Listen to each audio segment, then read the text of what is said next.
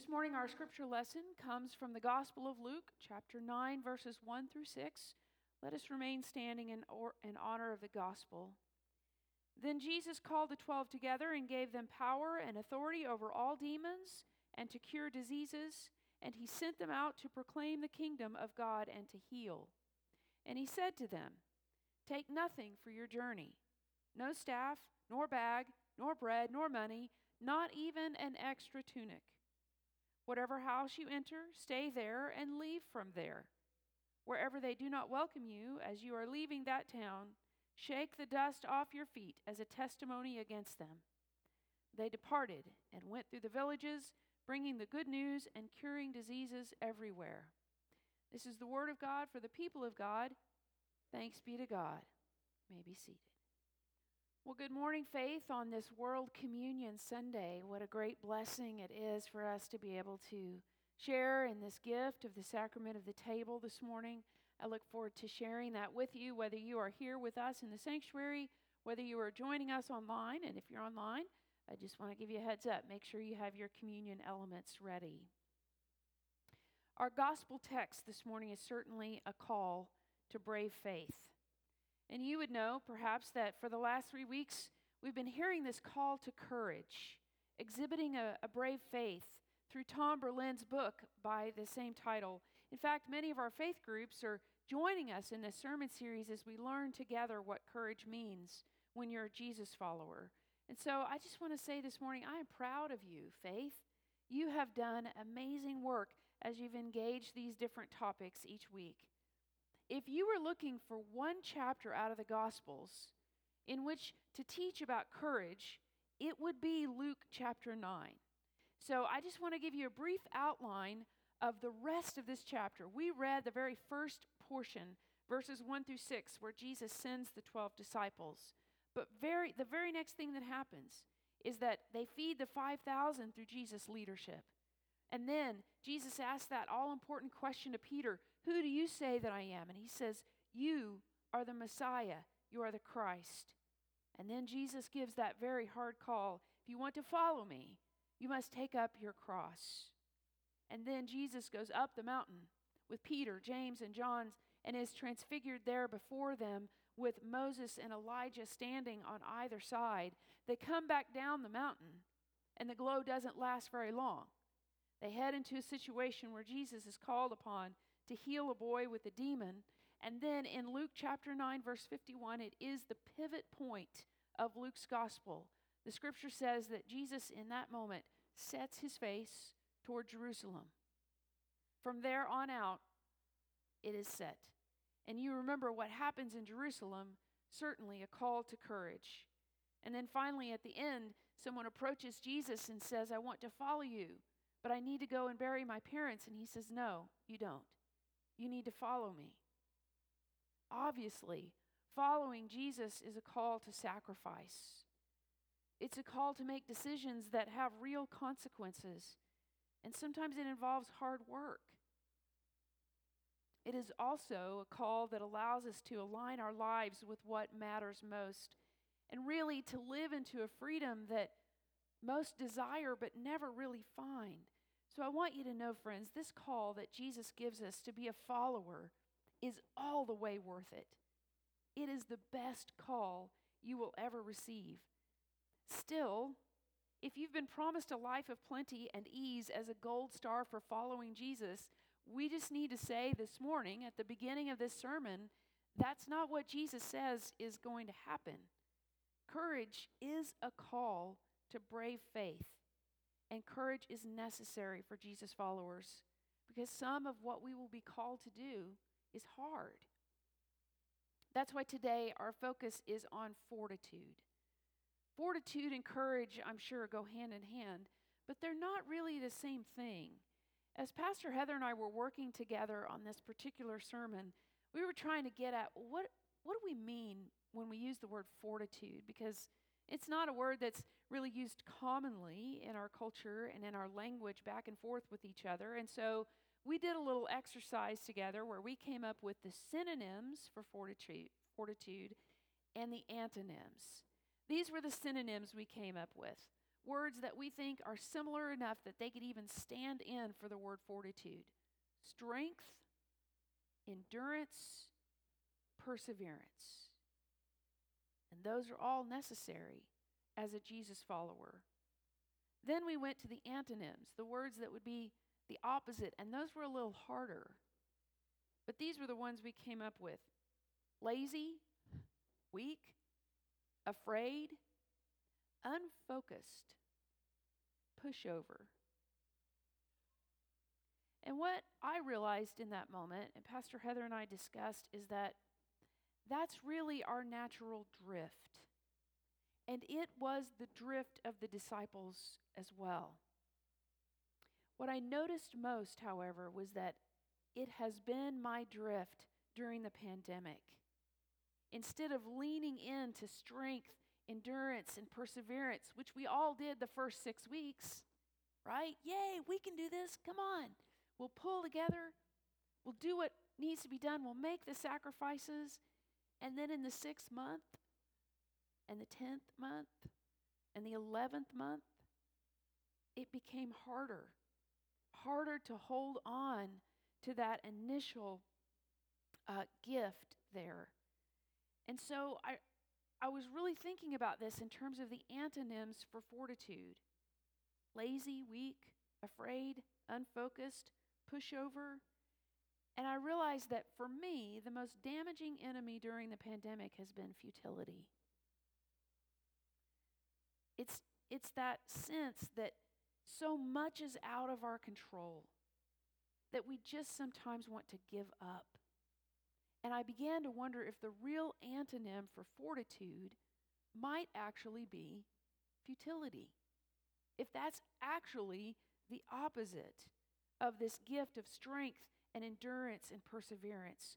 So I would suggest to us this morning that we would take that question to the text. Do you think the antonym for fortitude could be futility? And if that is the case, then what might be in the text for us this morning? Let's, let's hear again the way the text begins Luke chapter 9, verse 1. Jesus gave them power and authority over all demons and to cure diseases. Now, that, friends, is a pep rally, right? Can you just hear the band playing, right? And all of the rah, rah, rah, all the cheers together. This is amazing. Jesus is saying, All authority in heaven and on earth has been given to me, and I give it to you. And then he sends them out to proclaim the kingdom of God and to heal, to do what he has been doing. The 21st century word for what Jesus gave them in that moment is agency. You know why futility is so dangerous? Because it convinces us that nothing we do will ever make a difference. And even just a little bit of agency of no, you know what? I can make a choice. No, I do have what it takes. Yes, I can stick in there and hang with this a little bit longer. Jesus knows that the charge he has given to his disciples to go out and proclaim the kingdom of God is near, to repent, to come back to, to who God is calling his people to be. And then, with that power and authority, to step into situations where healing is needed and to provide it. Jesus knows that that is going to be difficult. It's going to be hard. And they're simply not going to be able to do that under their own power. They don't have a reservoir deep enough to accomplish the mission He is giving them. Even though the pep rally is great, there's still the fourth quarter, right? They have to count on a much deeper reservoir. Jesus knows that. In John chapter 14, Jesus calls that reservoir the Holy Spirit or the advocate, the one who will be there and teach you and show you all of that which I have brought to you as the Messiah. And so he's pointing them to that reservoir. And so, in the midst of that, he wants to give them instructions about how it is that you stay close to the gift of the Holy Spirit. To stay in proximity, he gives them three instructions. The first thing he says is don't take anything for your journey. Notice there was that whole list not a bag, not a staff, don't even take an extra tunic. If I said to you today, go ahead and head to Oklahoma City, you're walking. Okay? Don't even take a water bottle. Whoa. Don't even take an extra pair of shoes. In order for you to do that, friends, this is what Jesus is asking of them. In order for you to do that, you have to exercise your trust muscles. And that's what he wants them to do. He wants them to have to trust. It goes even beyond choosing to trust. No, they have to trust. They have to count on God's provision. And then he gives them the second instruction. He says, Whatever house you enter, that's where you're to stay, because there was this practice as people would go out on their missionary journeys to enter into a town and to see how many would offer to host them and then pick the very best house. Right? It's what we do when we get on the internet and look up hotels. And he says, No, stay in the first house you enter. You know why? Because that teaches us to be content, to accept what we're given instead of always looking for the next bigger, better. That's a very important lesson in staying close to the Holy Spirit. And then finally, he says, and when you leave that town, if they don't receive you, shake the dust off your feet. In the leadership circles, the word for this is fail fast. Right? Be decisive, get in there, give it your best, but don't spend a whole lot of energy on that which isn't going to change. So, Jesus offers these three beautiful instructions about how it is we stay close to the reservoir of the Holy Spirit. Because, friends, what Jesus calls us to do, we will not do on our own. And if we get too far away from the reservoir of the Holy Spirit, futility will always be our natural drift. As I've been reading each chapter of Berlin's book, I watch him develop this underlying premise. He never says it directly, but the premise is that we don't generate courage on our own, which is not the message you will most normally hear. In fact, where Berlin is going is that we cannot generate enough courage on our own to follow Jesus. It's not possible. I don't know about you, but that is good news to me. I am so glad that I don't have to generate my own defense against futility.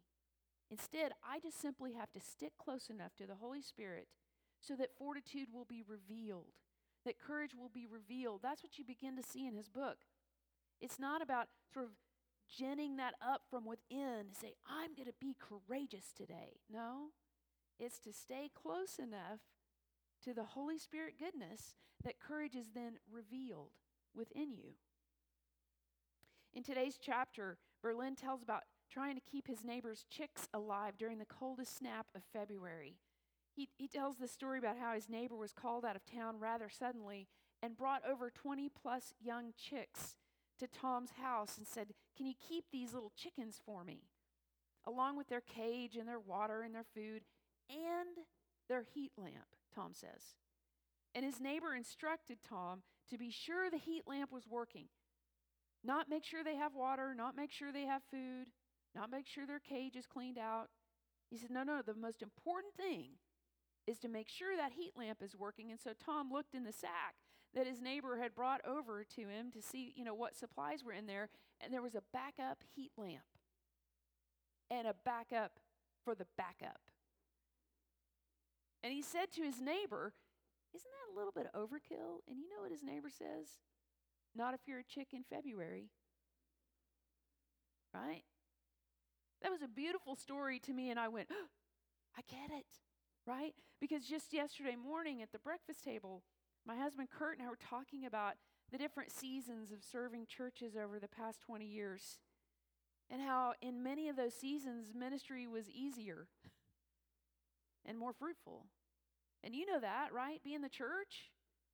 There have been seasons where it has not been as hard as this season is. There have been seasons where starting another worship service automatically translated to more members. You could just count on it. And hiring more children and youth staff translated to more families connected to your church. Bam, just like that. A plus B equals C. And building a bigger building automatically meant you were going to have more people on Sunday mornings. Friends, that is not the season we are in any longer. And the pandemic has forever shifted the landscape away from that reality. What we should be clear about, friends, is that that landscape was already shifting before March of 2020. Okay? If you look at the, whatever metrics you choose to, to measure churches by, and particularly in our denomination, in the United Methodist Church, we have been in decline since 1968. So it's not as if this just happened in March of 2020. But what happened in March of 2020 is that at least in March of 2020, you could see where we have been in the rearview mirror if you looked hard enough.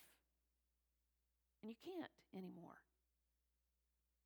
And in this new season of what it means to be the church, where we actually have to choose much more intentionally to be in community, to come and to worship together, to offer opportunities that we never had to offer before, like a live stream, right? In this new season, futility, which is our natural drift, creates this desire to pull over and squint. I don't know how you all feel when you drive away from Colorado on on I-70, you know, but I have this desire to pull over in that last rest stop just before you hit Kansas and be like, "Oh, the mountains." Right? You can see them in the rearview mirror. And then there gets to be that point where you just can't see them anymore. They kind of fade into the atmosphere.